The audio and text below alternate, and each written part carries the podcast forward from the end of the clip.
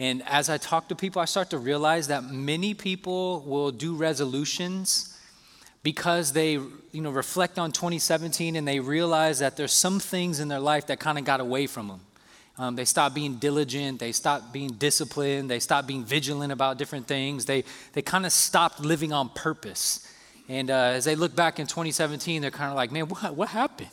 Uh, how, did, how, how, did that happen? I don't even remember what the year was. Um, and so the resolutions in 2018 are oftentimes a way for us to kind of say, you know what? Um, I'm going to do life on purpose. I'm actually going to take um, ownership and I'm going to be more diligent and, and you know, disciplined and all that kind of stuff. And to say all that is it, it's really what we're doing is, is we want to live on purpose and, and as we come into 2018 and i was thinking about communion this is our first time gathering together as a church this year we're susceptible to going through communion kind of just going through the motions like we can just kind of mail it in and i don't want to do that I want to have purpose with what we're doing in communion. So, in light of what we're doing with the campaign and in light of it being a new year, what I want to do is I want to actually talk about communion itself. What is it that we're doing? And why are we doing this? Because I remember at 18, before I become a Christian, I watched people uh, take communion. I watched the Christians gather together and take communion, and I thought it was the weirdest thing I'd ever seen. And I'm thinking to myself, what are these lunatics doing? I don't get this. And I think it's important for us from time to time to just stop and think through the implications. What are we doing? Why are we doing it? Because communion is rich and beautiful, um, so long as we understand what it is and why we're doing it. So that's what we're going to do this morning. Is we're going to go through communion. Here's what we're going to learn from Matthew chapter 26. If you have a Bible, we're going to be in Matthew 26. Remember, I read out of the ESV, and uh, if you don't have that, you can download the app. We won't look down on you for having your phone out. Some of us won't. Communion, here's what we're going to learn communion strengthens us together in God's grace through faith. As we remember God's redemption in Jesus and as we eagerly anticipate the fullness of God's kingdom to come. That's a mouthful.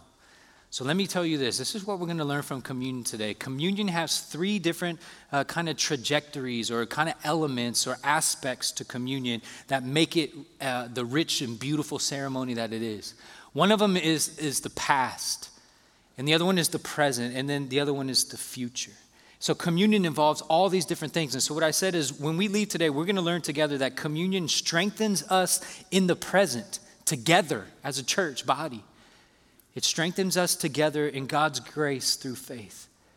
But it happens by two ways as we commemorate, as we look back at what God has done for us in Christ, and as we look forward in eager anticipation to what God is finally and fully going to do when He returns and consummates His kingdom here on earth.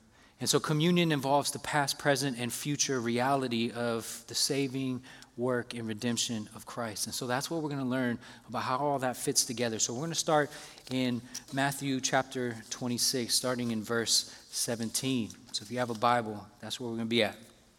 Now, on the first day of unleavened bread, the disciples came to Jesus, saying, Where will you have us prepare for you to eat the Passover? And he said, Go into the city to a certain man and say to him, The teacher says, My time is at hand. I will keep the Passover at your house with my disciples. And the disciples did as Jesus had directed them, and they prepared the Passover. When it was evening, he reclined at table with the twelve, and as they were eating, he said, Truly I say to you, one of you will betray me. And they were very sorrowful and began to say to him one after another, Is it I, Lord? He answered, He who has dipped his hand in the dish with me will betray me. The Son of Man goes as it is written of him, but woe to the man by whom the Son of Man is betrayed. It would have been better for that man if he had not been born.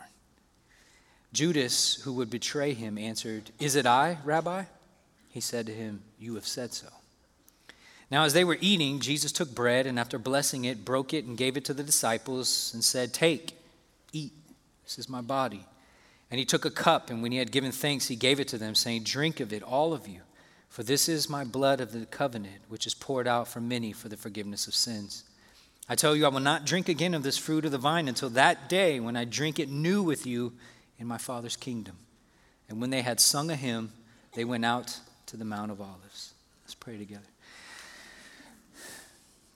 Father, thank you for who you are. Thank you for your faithfulness to us. God, thank you for your grace. God, thank, thank you for your abundant love for rebellious sinners like us.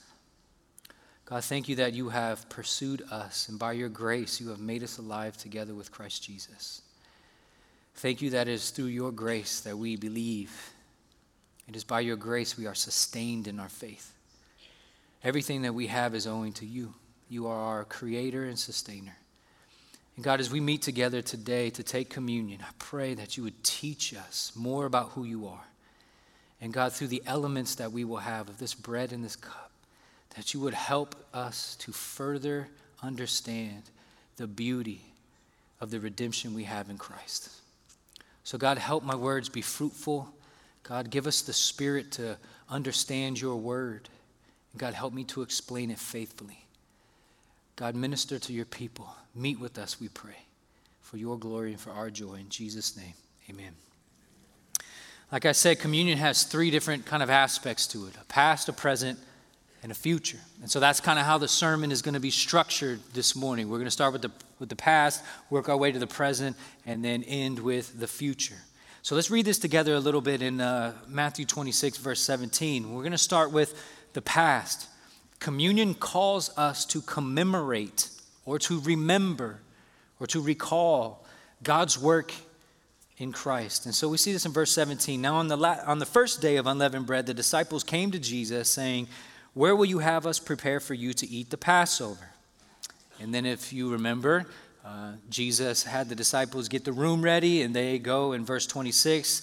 Uh, everything gets set up, and they're eating together. Jesus takes bread and says, This is my body. He takes a cup and says, This is my blood. And so that is where he institutes the Lord's Supper. The first time communion ever takes place is at this moment during what's called the Passover meal. Now, it's really important because uh, Jesus doesn't do this like by coincidence. He isn't just saying, oh, we just happen to be around a table and eating Passover meal. Oh, I think this might be a good time to kind of institute the Lord's Supper.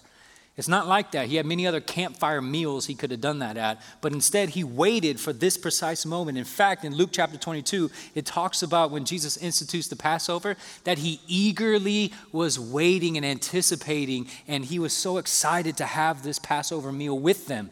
Why? Because he was going to use this Passover meal to help teach them what his life and his death and his eventual resurrection was all about. And so, communion calls us to commemorate God's work in Christ. And when Jesus institutes it, he institutes it, uh, he, he brings it about for the very first time during a Passover meal, which is a Jewish feast and celebration. And I think it's important for us if, to think through what Passover was. Why did they eat this meal? And what is its significance for the Jewish people? So much so that Jesus said, Hey, you see this Passover meal? guess what? There's, there's a better meal going on. Okay, so how, does all that work? Let's go to uh, Exodus chapter 12. Looking at verse 14, this is what Moses writes about the Passover, the first Passover. He says, This day, Passover, shall be for you a memorial day, and you shall keep it as a feast to the Lord throughout your generations, as a statute forever. You shall keep it as a feast. So, when Passover is about to happen, Moses makes sure that the people understand that this meal is supposed to conjure up memories of what God has done. It's a memorial meal. And if, if you remember what Jesus does, is he's sitting there and he takes the bread and he takes the cup and he gives it to his disciples and he's explaining to them and interpreting, interpreting to them what it is he's doing. And that is in following with what Moses wrote in Exodus chapter 13. In verse 3, Moses said to the people, Remember this day, remember it's a memorial, in which you came out from Egypt, out of the house of slavery. For by a strong hand the Lord brought you out of this place. No leavened bread shall be eaten. So he reminds the people that it is God who has rescued you, it is God who has delivered you, it is God who has set you free from the bondage of slavery. In verse 8, he says, uh, referring to the Passover meal, You shall tell your son on that day, it is because of what the Lord did for me that when I came out of Egypt. And Moses says that because eventually the head of the household is supposed to stand up at the Passover meal and explain and interpret what the meal is all about. And so if your son or your daughter comes to you and says, What are we doing? Why are we eating this meal? Moses says in Exodus 13, 8, You shall tell your son in that day, it's because of what the Lord did for me when I came out of Egypt.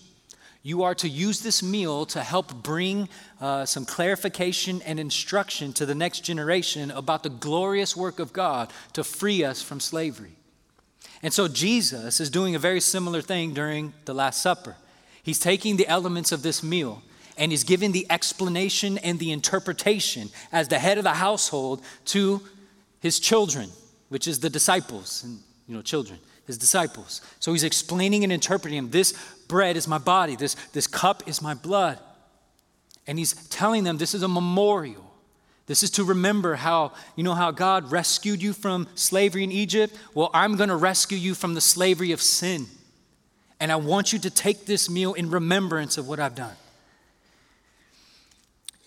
So, Jesus institutes the Lord's Supper reminding or telling them to remember what God has done. And you know, about that Passover meal, one of the interesting things is on the first night of it, you were to take a lamb and you were to sacrifice it at twilight. And here's what Moses writes about that whole process in Exodus chapter 12, verse 5. He says, Your lamb shall be without blemish, perfect, spotless, a male a year old. And then he says in verse 7 that they shall, the people shall take some of the blood and put it on the doorposts and the lintel of the houses in which they eat.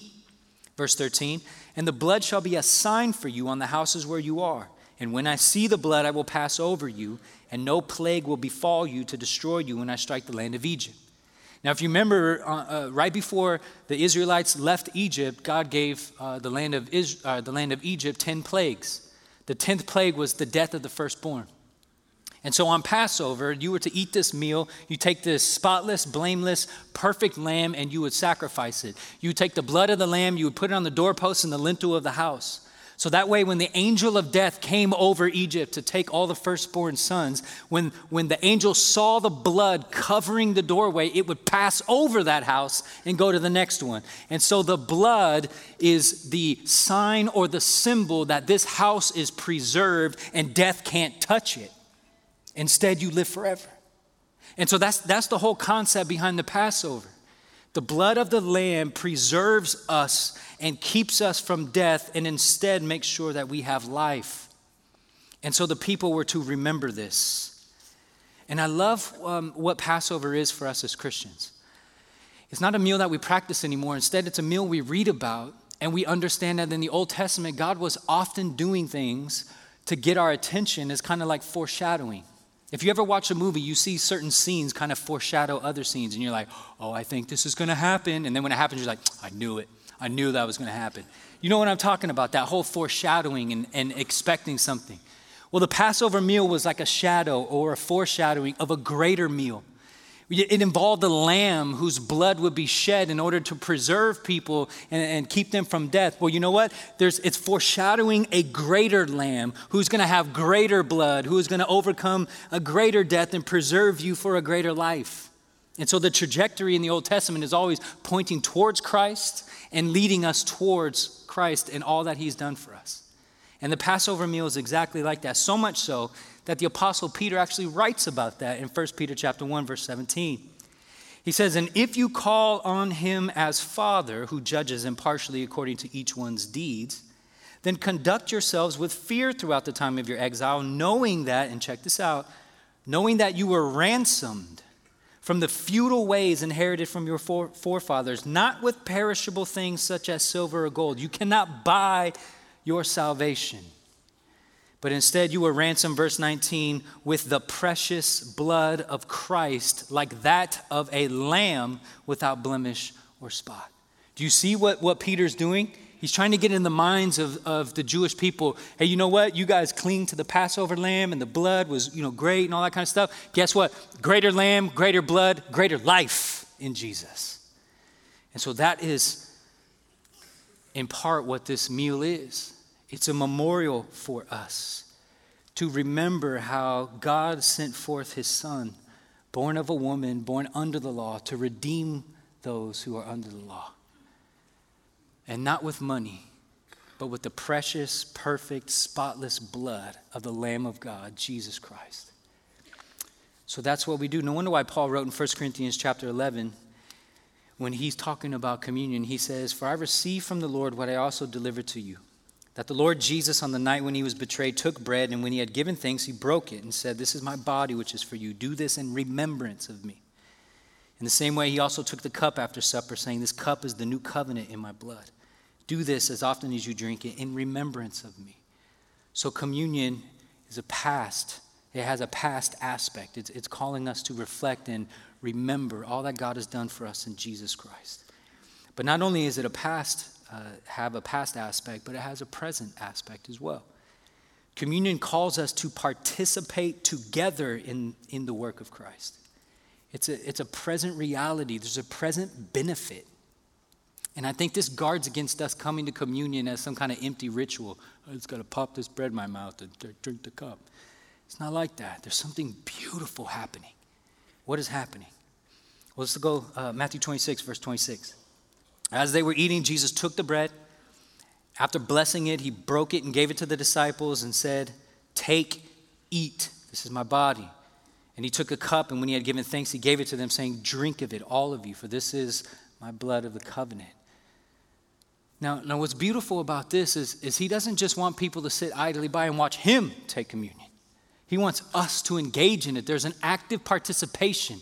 Here is, is the bread. Here is the cup. Eat it, drink it, participate in it. And I think that's really, really cool especially when you know what the bread and cup symbolize, what its meaning is. You see, the, the bread and cup symbolize the flesh and blood of Jesus. And these things serve as tangible. We can touch it, you can pour it out and spill it on you. They're tangible elements which speak to us about the reality of the gospel.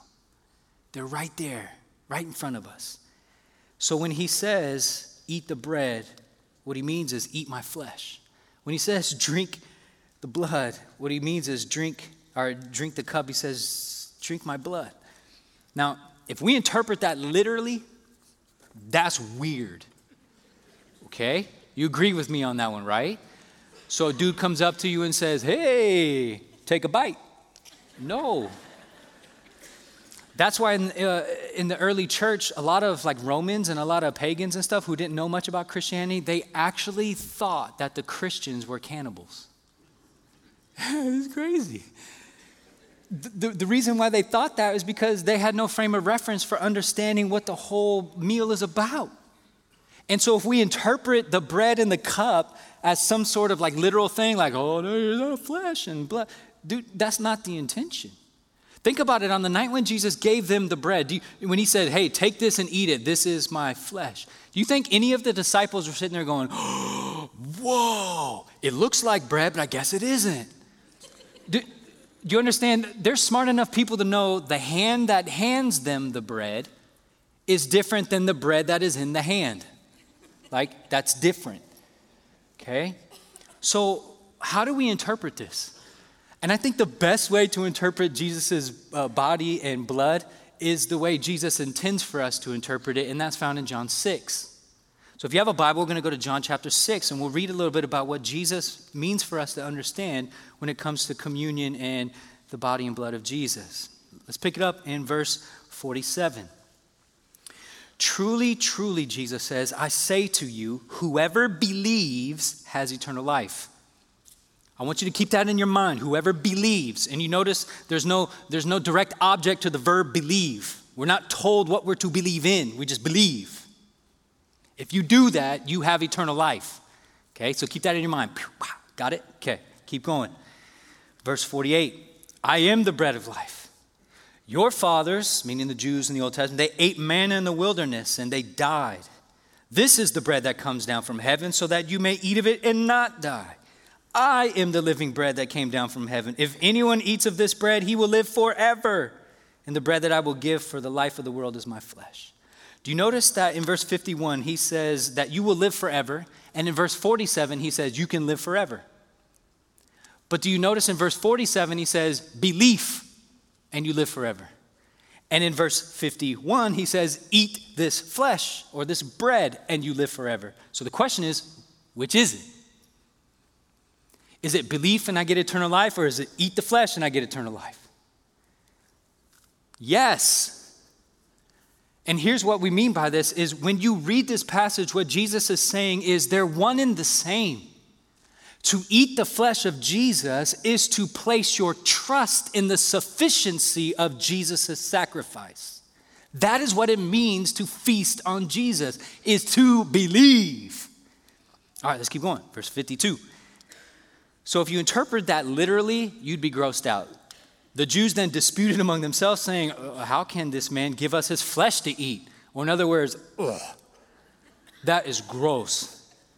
Okay? So Jesus says to them, Truly, truly, I say to you, you need to, truly, truly is like the highlighter of the Bible. Jesus trying to get your attention. Wake up. Unless you eat the flesh of the Son of Man and drink his blood, you have no life in you. Whoever feeds on my flesh and drinks my blood has eternal life, and I will raise him up on the last day. Whoa. If you want to live forever, if you want to be saved from the wrath of God and sin and live in the presence of God in a new creation, a new created uh, heavens and earth, the only way for you to do that, according to Jesus, is to feed on his flesh and drink his blood. But that can't mean eating this bread and drinking this cup. It means you must feast on Jesus through faith. It's belief that Jesus is enough. His body and his sacrifice is enough. His blood and his resurrection is enough. Maybe you don't believe me yet. Let's keep going. Verse 60. When many of his disciples heard this, they said, This is a hard saying. Who can listen to it? But Jesus, knowing in himself that his disciples were grumbling about this, he said to them, Do you take offense at this? Then what if you were to see the Son of Man ascending to where he was before? Or, in other words, if this is hard for you to understand, you know what would really like blow your mind? Is if you watched me sit at the right hand of the Father on high. Oh, that would blow you away. Keep going. Verse 63 It is the Spirit who gives life, the flesh is no help at all. You can't buy your way into the kingdom. You can't work your way into the kingdom. You can't do anything literally in your body to get you to the kingdom. The Spirit gives you life, the flesh is no help. And then he goes on to say, The words that I have spoken to you are spirit and life. Or, in other words, they are spiritual things. Which tells us, you know what? When we take the bread in our hands and we take the cup in our hands, we are not to interpret these elements literally. That's what the Catholic Church gets wrong. These are not literally the flesh and blood of Jesus. They're meant to be interpreted spiritually. That's what he says. These words are spirit and life. And so, spiritually, what we're supposed to do is we're supposed to take this bread and this cup, and we understand that these are symbols. They represent something. And their importance is not in what they are, their importance is what they signify what they point towards.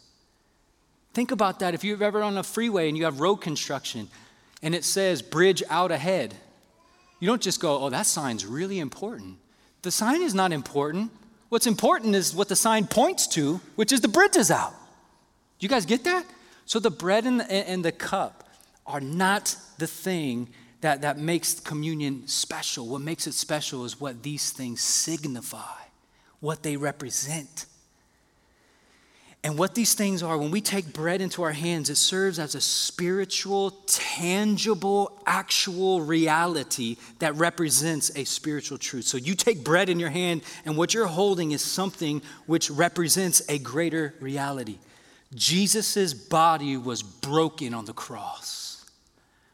And the body that was broken on the cross for you was sufficient enough to pay for your sins. Wow. But not only that, as we eat this bread with, with faith in our hearts, because remember, it's supposed to be interpreted spiritually. And so faith is what gives you eternal life. And so as you hold that bread and you eat it with faith in your heart, what God does is He nourishes your soul through your faith in accordance by His grace. And the same thing with the cup. When you take the cup in your hand, you are holding a tangible uh, thing which symbolizes a greater spiritual truth. And with faith in your heart, as you take that, God works spiritual reality in you presently, today, where He strengthens you and nourishes you according to His grace.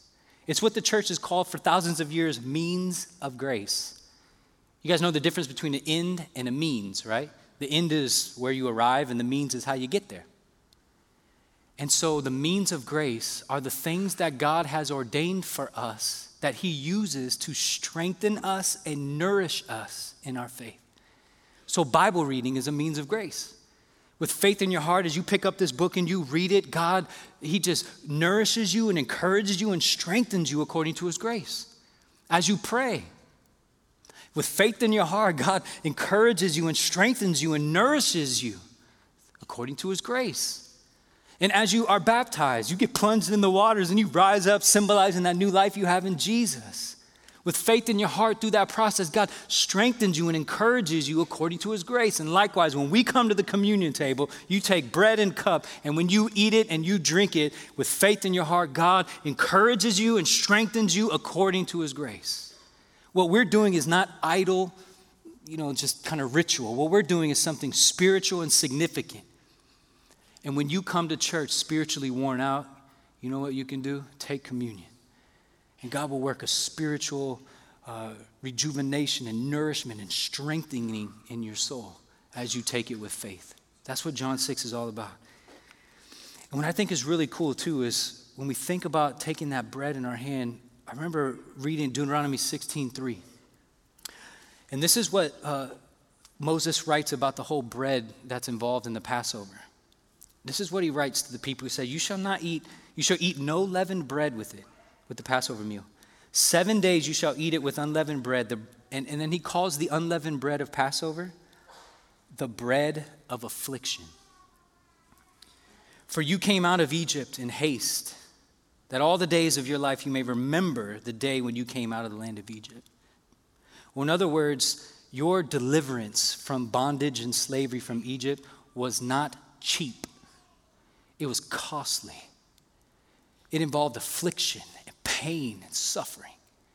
So when we take the bread in our hands as a tangible symbol of what is signified, the broken body of Jesus, we have to remember that this bread is the bread of affliction.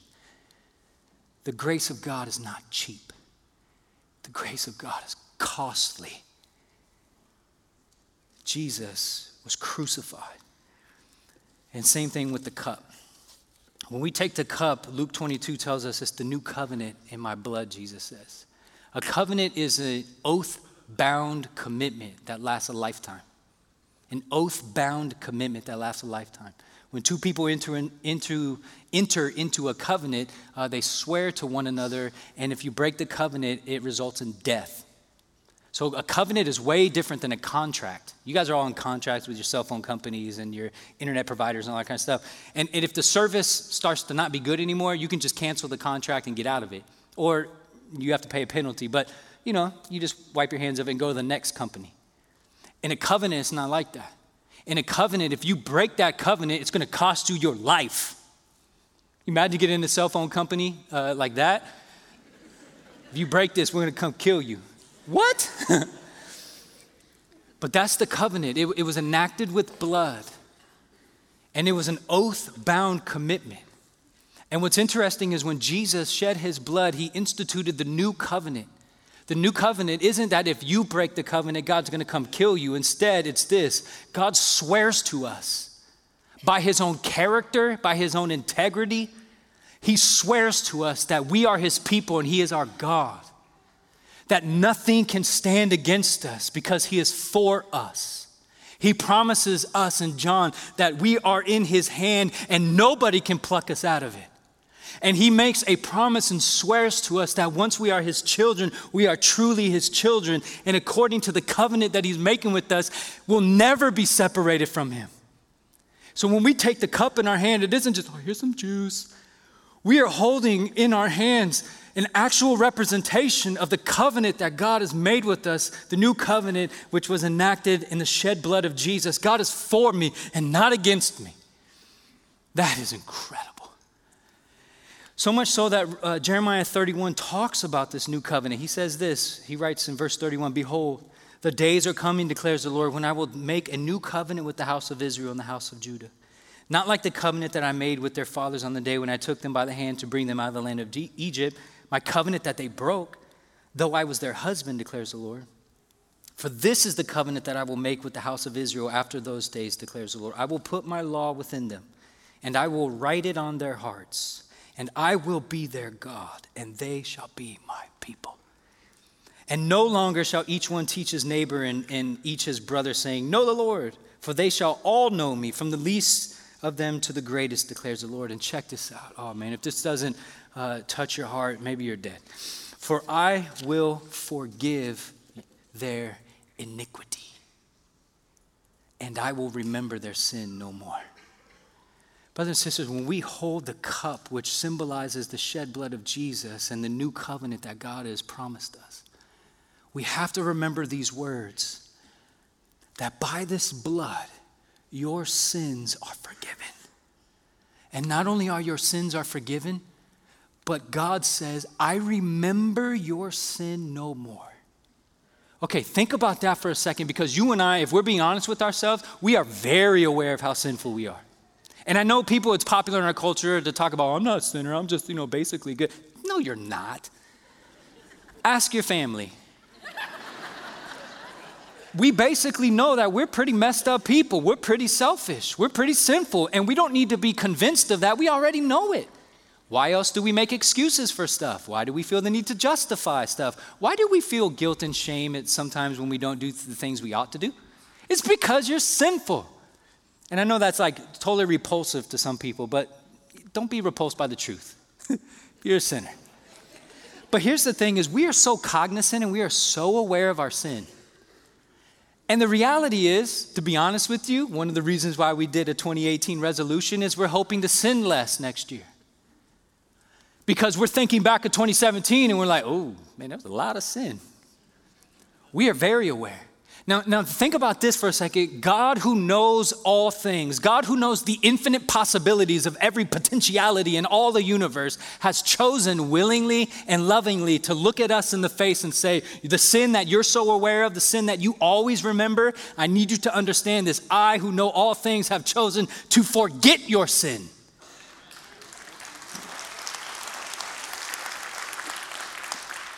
And what that means is this when we hold the cup, it isn't time for us to sit there and feel just horrible about ourselves. Oh, I'm a wretch.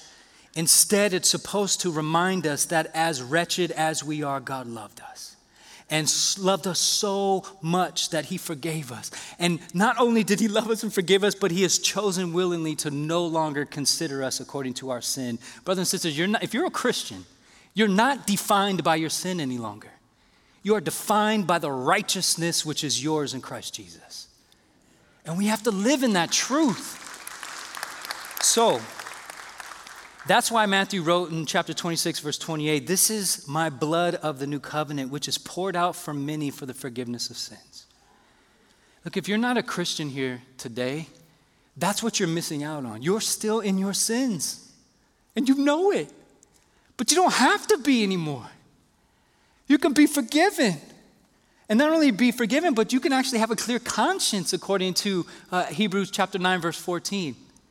That you can be free of guilt and free of shame. And I, I just, why would you not want that? God's done all that is necessary to ransom us and to reconcile us to himself. And, and in fact, in Hebrews chapter 10, I'm going to just read a couple verses from there. Verse 14 by a single offering, Jesus has perfected for all time, perfected for all time, those who are being sanctified. And I get it, one of the bad raps of Christians is that we claim to be perfect. if, if you're a Christian, don't do that. What are you thinking? You're not perfect. Here, here's a little secret about what Jesus did on the cross. Not only did he die for your sins and all that kind of stuff, but he also outed you. The whole reason why Jesus had to die on the cross is for sin.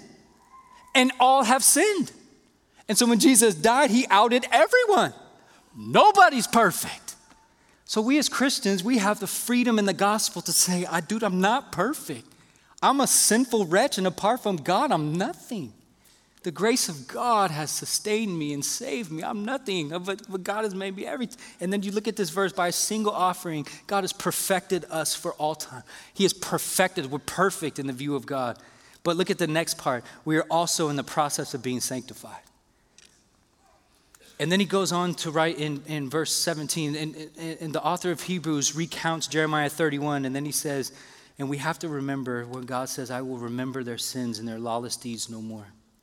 For where there is forgiveness of these, there is no longer any offering for sin. Brothers and sisters, when we hold the communion cup in our hands, what we're doing is we are having a tangible representation of the truth of the new covenant that God is for us and not against us. Our sins are paid for, they're washed away. We are perf- perfect in Christ. His blood covers us. We're not going to die, we're going to live with Him forever. And on top of all that, He is for us and not against us. That is what you're doing when you hold that. You are reciting that to yourself God, you have done an amazing thing for me.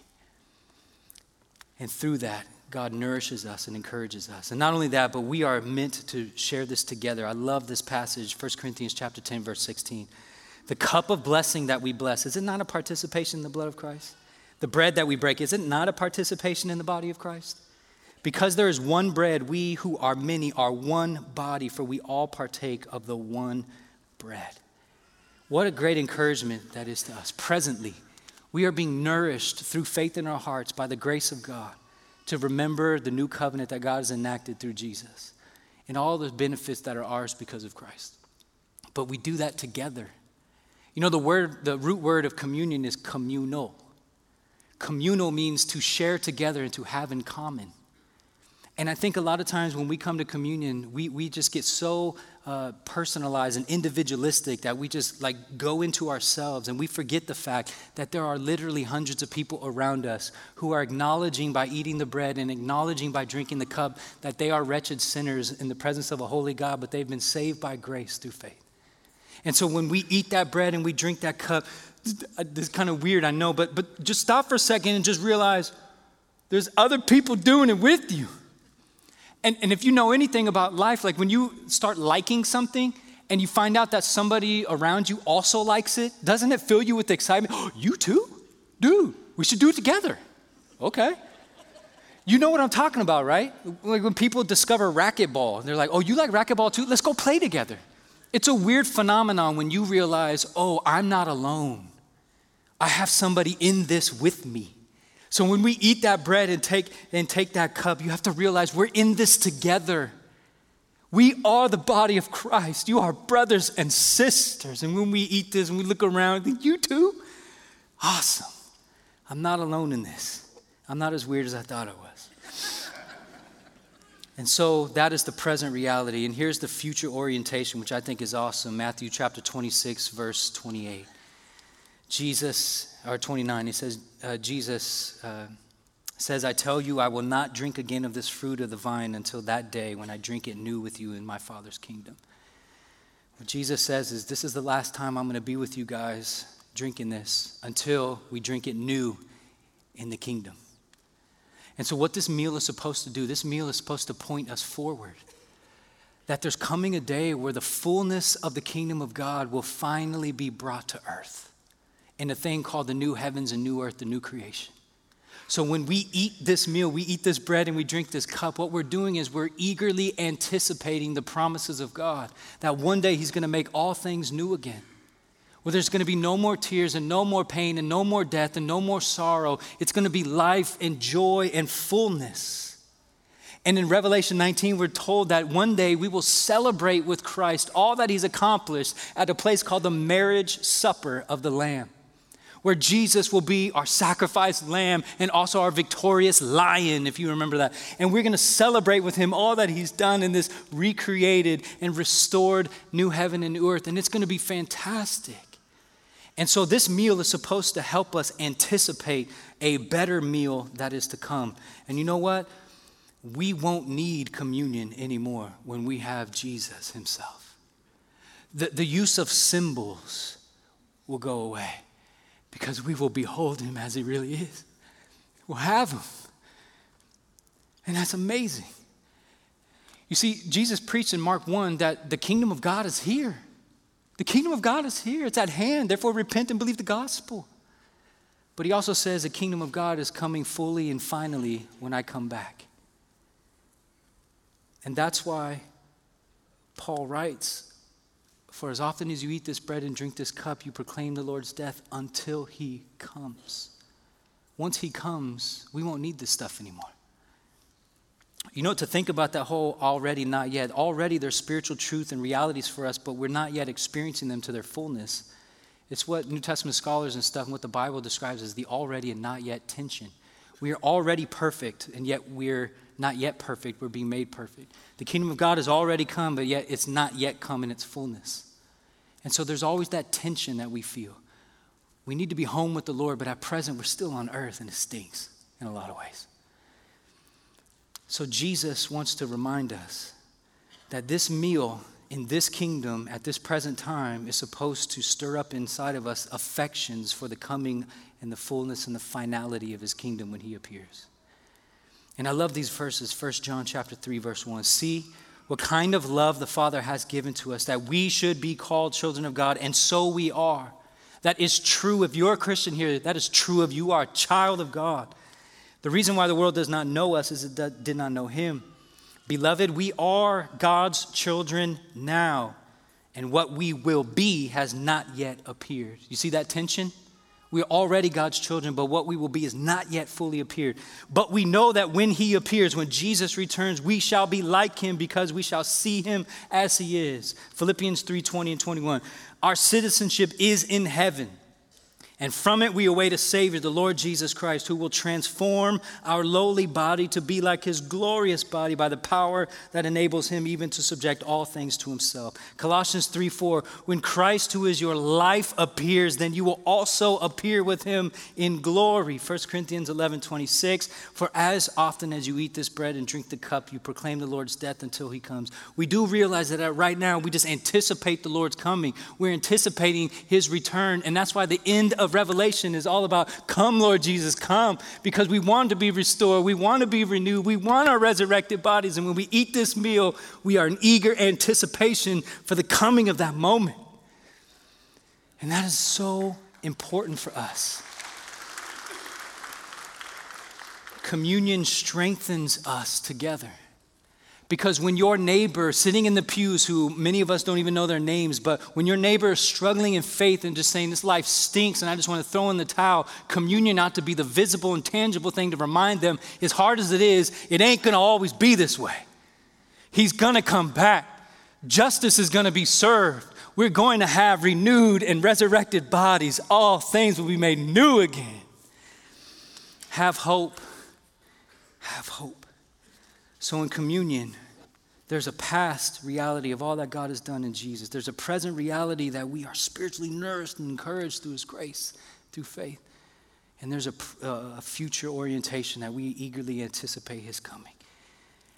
And one of the most beautiful things about communion is that it is a victorious celebration.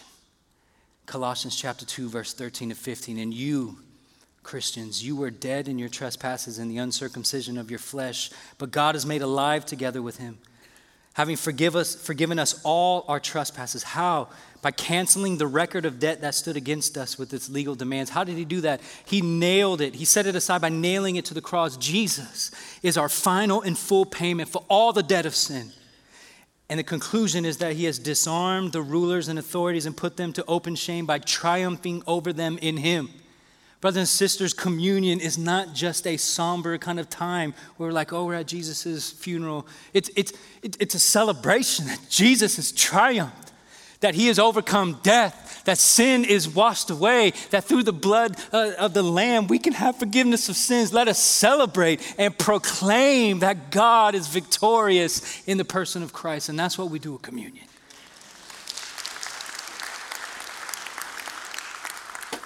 And, brothers and sisters, we get to do that this morning. It's not yet afternoon, so I'm okay saying that.